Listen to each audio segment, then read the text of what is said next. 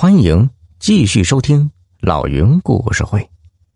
一钱先生，皇上有些意外，皱了皱眉头说：“难道你姐姐有什么冤情吗？”惠妃从容说道：“我姐姐并非病死，乃是中毒而亡，她是被害死的。”皇上惊得从龙椅上跳了起来。惠妃接着说：“不仅淑妃，还有以前的正妃、萧妃，他们都是得宠不久便离奇死去了。”皇上回忆了一下，果真如此。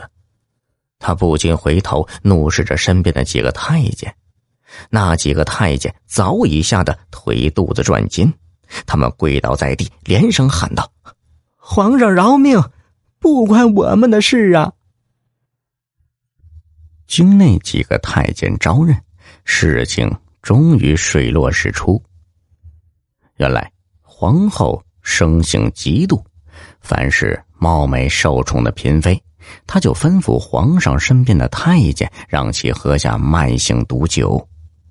淑妃等人都是被毒酒毒死的，唯独惠妃。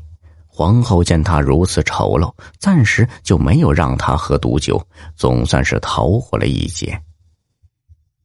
真相大白后，皇后服毒自杀。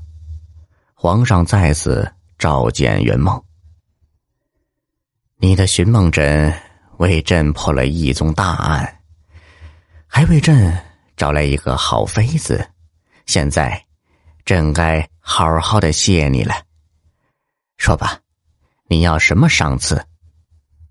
圆梦想了想说：“皇上，草民早已说过，一个梦只要一文钱，皇上只要赐我一文钱便是。”皇上听罢，不由拍手叫好：“袁先生真乃奇人也！”于是吩咐赏圆梦一文钱。不料太监下去后，赏钱却迟迟没有拿来。原来皇宫里奢华无比，就是买个小物件也要上百两银子。偌大的皇宫竟找不出一文钱的铜板，皇上只得对圆梦说：“这样吧，朕赐你黄金千两，你不用找来。”哪想到这圆梦却是个倔种。他说：“皇上，草民行走江湖多年，每个梦只要一文钱，从不多谈，可不能破了规矩啊。”这一下皇上为难了，到哪里给他找一文钱去呢？圆梦就说：“皇上既然拿不出一文钱，不如写一张借据吧。”皇上无奈呀。竟真的写了一张借据，写明欠圆梦一文钱。圆梦拿了借据，便离开了皇宫。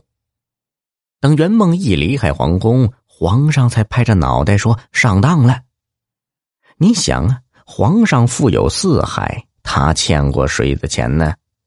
现在他却欠着圆梦的钱，并且是一文钱。这事要是传出去，让皇上颜面何存呢？于是，皇上紧跟着就下了一道圣旨，告谕天下州县的官员：只要圆梦到了他们管辖的地方，就要好生接待，千万别让他缺钱花，免得他拿出那张欠条来。圆梦离开皇宫后，还是行走江湖，到处卖梦，一个梦还是一文钱。不过，他的身价。却提高了许多，那些地方官员见了他，就如同见了亲爹似的，变着法子巴结他。圆梦却并不贪心，他还是穿着那身破衣服，衣兜里老是只有一文钱。小耳朵们，本集已播讲完毕，喜欢的话别忘了订阅呀。